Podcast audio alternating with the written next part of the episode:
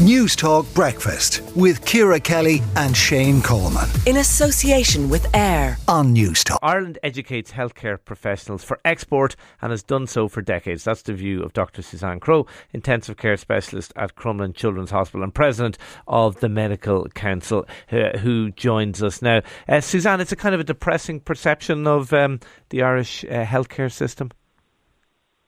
Good morning, and uh, it's fantastic that you think that this is important for your listeners to hear. I mean, for years we've been uh, doing this, but generally health professionals came back to Ireland and eventually settled down and reared their families here, which is fantastic. But what has changed over the last 10 years really is that doctors are choosing the better work-life balance and paying conditions that's available in other in other countries. So they're going away later in their training, often having done one or two degrees and years of, of training in Ireland, in Ireland with Irish patients, and then going abroad and, and settling elsewhere in the longer term. Um, and, and, and, where is where is this nirvana of better work life balance, better better pay? I, I just had a quick check, and I'm by no means you'll know way more than uh, about this than I do. I just had a quick check. Like Ireland does relatively well in in pay for for doctors and, nurses. We're not top of the table, but we're we're, we're reasonably high up the table uh, in, in in pay. Oh, absolutely. No, it's it's and that's the the difference or the distinction to be made is it's it's much more about being paid on time, being paid at the correct scale, and being paid for all the hours that you work, not having to work 60, 70, 80 hours every week, being able to finish your shift at the end of your shift and going home and spending time with your families.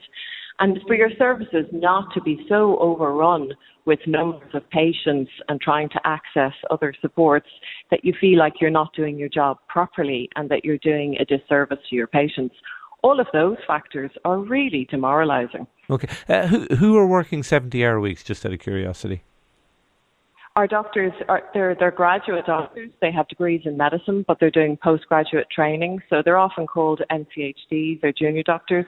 Um, but many of them have families of their own and their own financial commitments, and they're working consistently in, way in excess of the European Working Time Directive. Yeah. Yeah, uh, like I, I, I have spoken to people about this who who have said, you know what, yeah, it's grueling, it's awful, but they're happy to do it because they know that down the line there is uh, a very lucrative and very rewarding career ahead of them after they put in those hours. I, am not justifying it. I'm just saying that's the argument that they well, make. No, and, and that is the perception is that doctors will be okay in the longer term.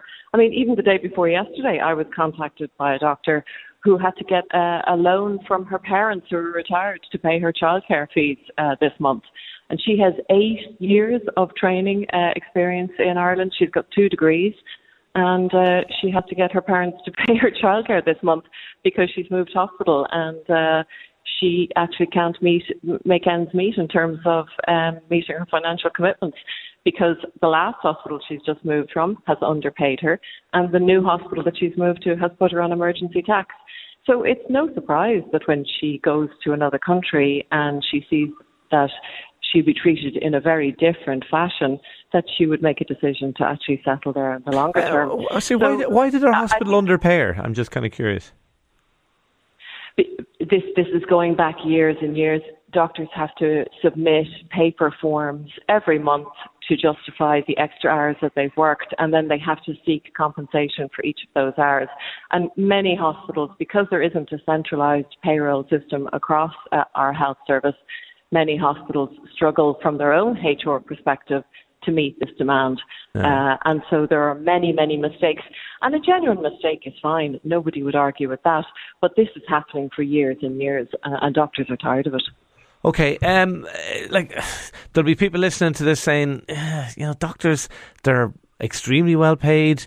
Uh, the state invests a huge amount of money uh, training them. Mm. Um, is it is it naive to suggest? Is there you know an old fashioned sense of honour that you, you stay and and uh, in the country that that basically funded your training for a long period of time?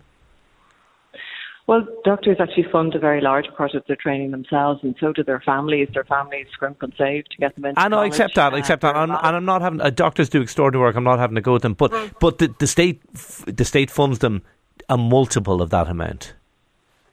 They do fund a lot of their undergrad training, and if you do it as graduate entry, uh, the costs fall much more to, to doctors. And uh, and then as you work for years and years, you pay obviously a, a large amount of tax back to the state. And doctors want, I suppose, to look after their own families as well. It's simply not possible to live your life in your 40s and 50s with young kids growing up and going to school if you're working extremely long hours and mm. you're never seeing your family. What's the point of that? Okay. Uh, just before I let you go, story. I don't know if you saw the story in the Irish Times today. Uh, uh, frontline healthcare workers in hospices, private nursing homes, and disability services yet to receive their coronavirus pandemic payment. Uh, I think all, nearly all workers directly employed by the HSE have been paid. Uh, have you seen that story? Does it surprise you? Is it is it part of the the, the, the trend you're talking about? I, I think it, it, illustrates the difficulty in paying a large number of people from a whole variety of different payroll systems. Um, it's, it's got, I'm sure it's very difficult to administer, and we need big technology support to, to do this. Um, many companies, many large companies, manage to pay their staff on time every month in different countries around the world, different tax systems.